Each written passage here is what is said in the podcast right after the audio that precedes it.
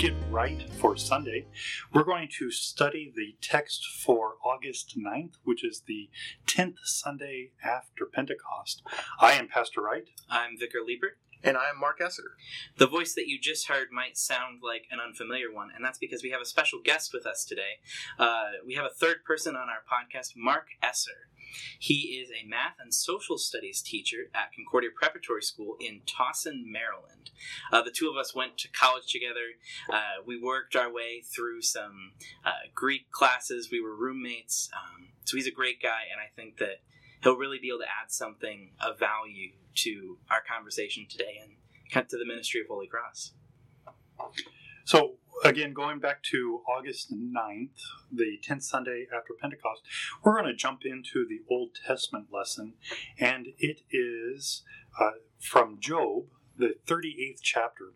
And this is where God answers Job's complaints. And I really like this idea the, the simplicity of I know I've complained to God. Mhm. And I've asked God, well, I didn't ask, I told God, hey, do this. Or better yet, why aren't you doing this? And I've received, my answers have been my answers. My prayers have been answered, but never like this. And this answer, frankly, is kind of scary. Right. I don't know if this is really the the answer that you want. Well, just to refresh those who aren't as, as familiar, uh, Job was a man who was faithful, who followed God, uh, but ended up having all of this taken away uh, because the devil came to God and said, Job is just faithful to you because you give him all these nice stuff, because you provide for him, because you've given him a family and made him successful. And God said, and God said, no, Job is fa- not faithful to me because of that. Uh, he's faithful to me uh, because he trusts me, because I'm truly his God and he's my people. Well, on top of that, though, the whole idea that the devil actually shows up in the presence of God and God points out, Have you seen my servant Job? Yeah, Uh, you're, you're absolutely right in the, the faithfulness. But the idea that, do you want God's attention? Mhm. I, I think is another interesting question, specifically in the whole book of Job. hmm Well, uh, the most of the book of Job follows Job struggling with this suffering and struggling with these things that are happening to him, and he doesn't know why. And actually, in the whole book, Job never really gets an explanation. We, the reader, know, but Job himself never knows. The response to God that he does get comes in this amazing but scary chapter. Uh, it's God responds to Job out of a out of a storm. It says, um, and God says, "Tell me if you have understanding. Who determined its measurements? Surely you know, or who stretched the line upon it?" God uh, asks Job where he was when he laid the foundation of the earth.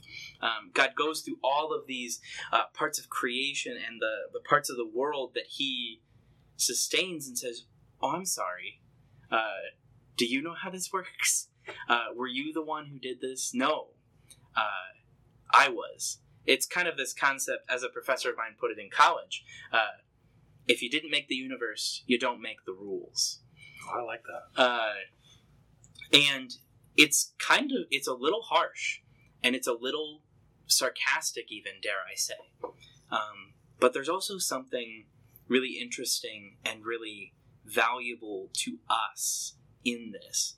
And it's this um, idea that the god who holds the sea in his hands who stretched out the earth to its limits knows your name and cares for you um, and provides for you. Um, there's both, as we might call it, law and gospel going on here, Mhm. where the law being like, and David talks about this in the Psalms I'm like an ant before the Lord. But the Lord does the strange thing where he actually cares for you, even though his perspective and his experience and his power is so big. Um, Well, and, and to piggyback on that just a little bit, uh, again, the immensity of God's answer. I, I- do see the, the finger almost, you know, the, the index finger of God pointing to Job, but it's to put him in his place Right. and not you insignificant. Who are you to question? It really points back to God and saying, I'm God. I'm taking care of you, and I have this all handled. Mm-hmm. And to remind Job, and again, I don't think Job is whining. I don't think he is even wrong for asking God what's happening and why me. Right. Uh, and again, not the whole woe is me, but why me? And, and God really, in his non answer to that question, says, I'm God. I got it taken care of. Right. And, and too often, that's our answer.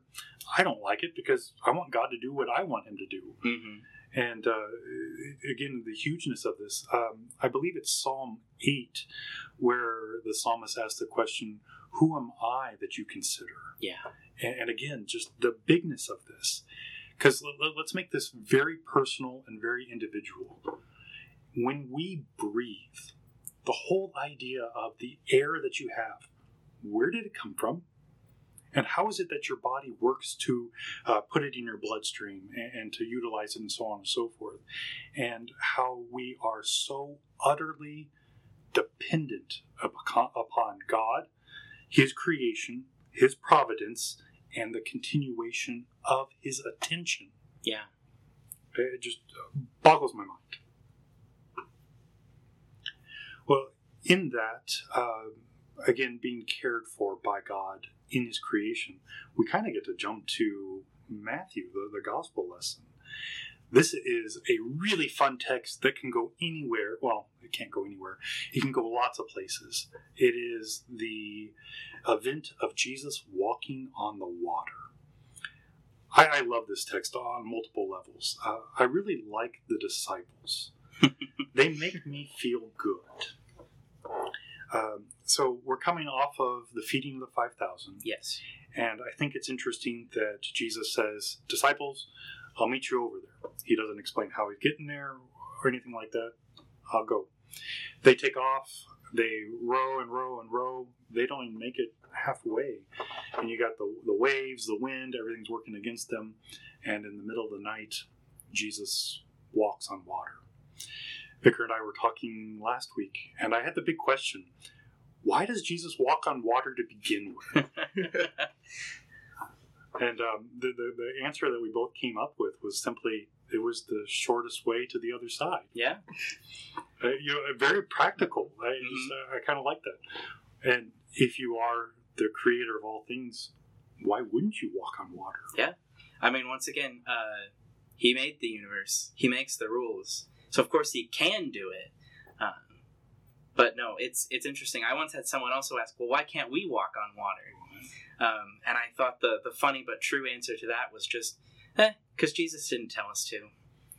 Well, and the same fact, he's not walking on a calm water either. He's no? walking out oh, there yeah. in the middle of a storm. The waters are rough and raging around him. It's not this glassy lake that he's just treading across. No, that's a good point. I feel like whenever this moment gets parodied in popular culture, I'm thinking of uh, the movie from years ago, Over the Hedge, where one of the characters walks across the water, jumping on little invisible floaties.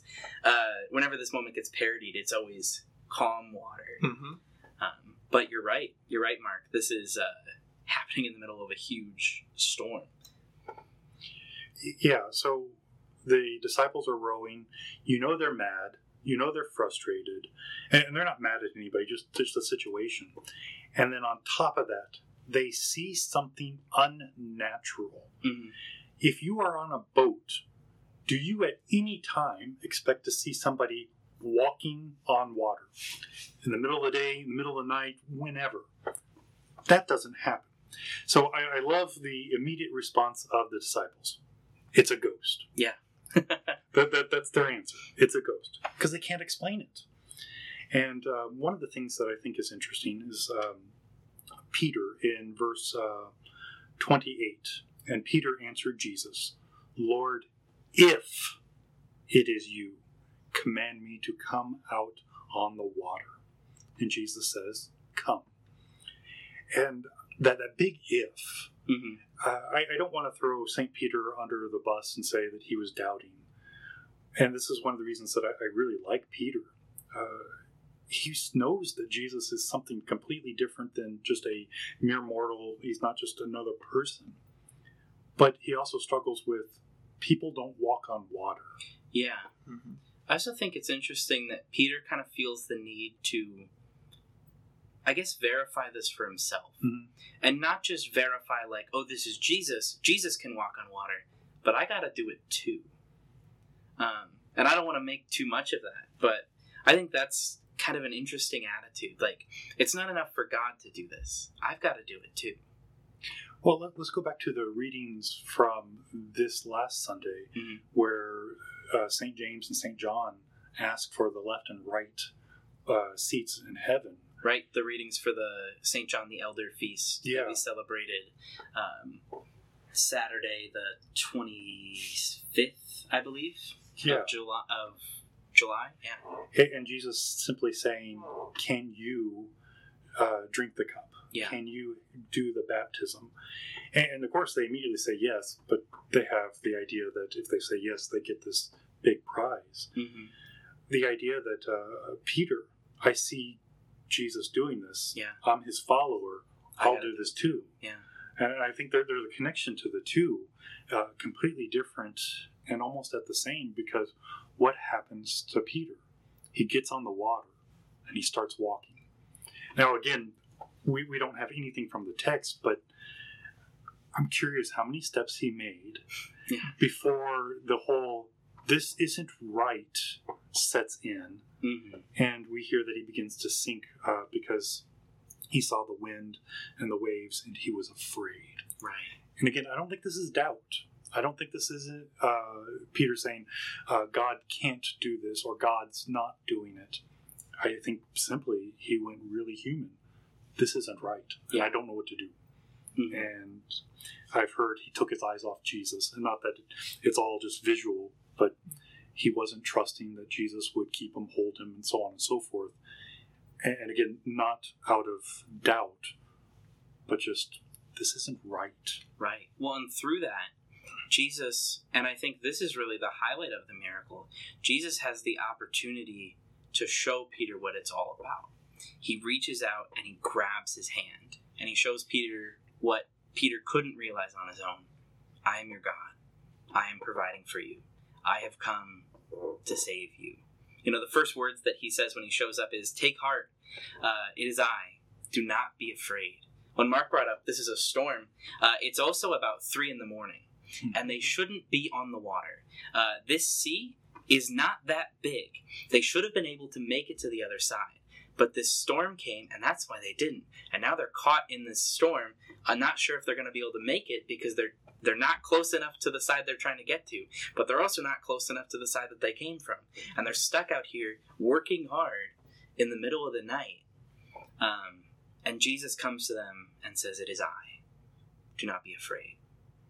And I think about, I guess, the ways that Jesus comes to us, Mm. too. Um, in the middle of when we've got these other things going on, and we're like, Jesus, I'm kind of busy. Uh, I'm rowing the boat. I'm trying to stay afloat here. Um, I don't want this to become too allegorized. Right. Um, but Jesus comes to them in the moment of like their greatest trial here on this on this sea, um, and he comes to bring comfort and to cure their fear. I think I think that's an interesting side of this too. I, I like um, to, to piggyback on that point that he comes to them. The whole idea that um, you know you meet them where they are. hmm Jesus literally meets the disciples where they are in the midst of the struggles, maybe even possibly for their life. Yeah. Who knows how big the, the waves and whatnot. But he also doesn't leave them there. He doesn't show up and say, "Hey guys, keep rowing. You're doing a good job. I'll meet you on the other side." hmm No, he comes to them, then he calms the storm, and then they go. Yeah. He takes care of them. And, and as you were saying, this isn't to allegorize that Jesus calms the, the sea of your, your the, the storms of your life.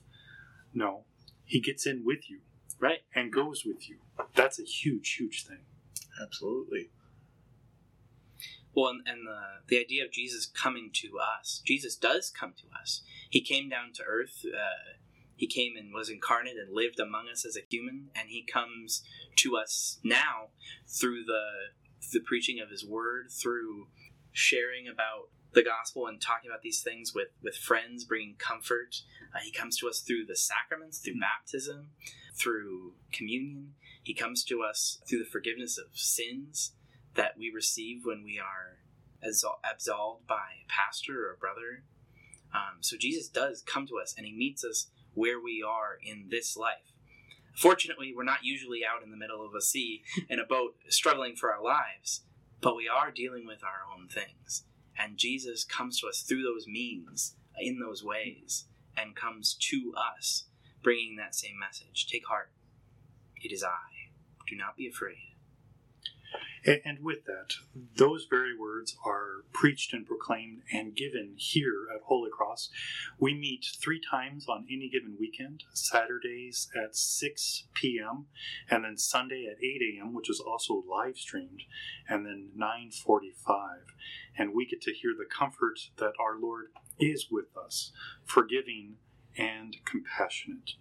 I hope that this podcast is a blessing to you, would you please share this with others so that they too may hear of the comfort of our Lord Jesus? And please give us some feedback. If there is a topic or a question that you would like us to address, we are all ears. God's peace and blessings.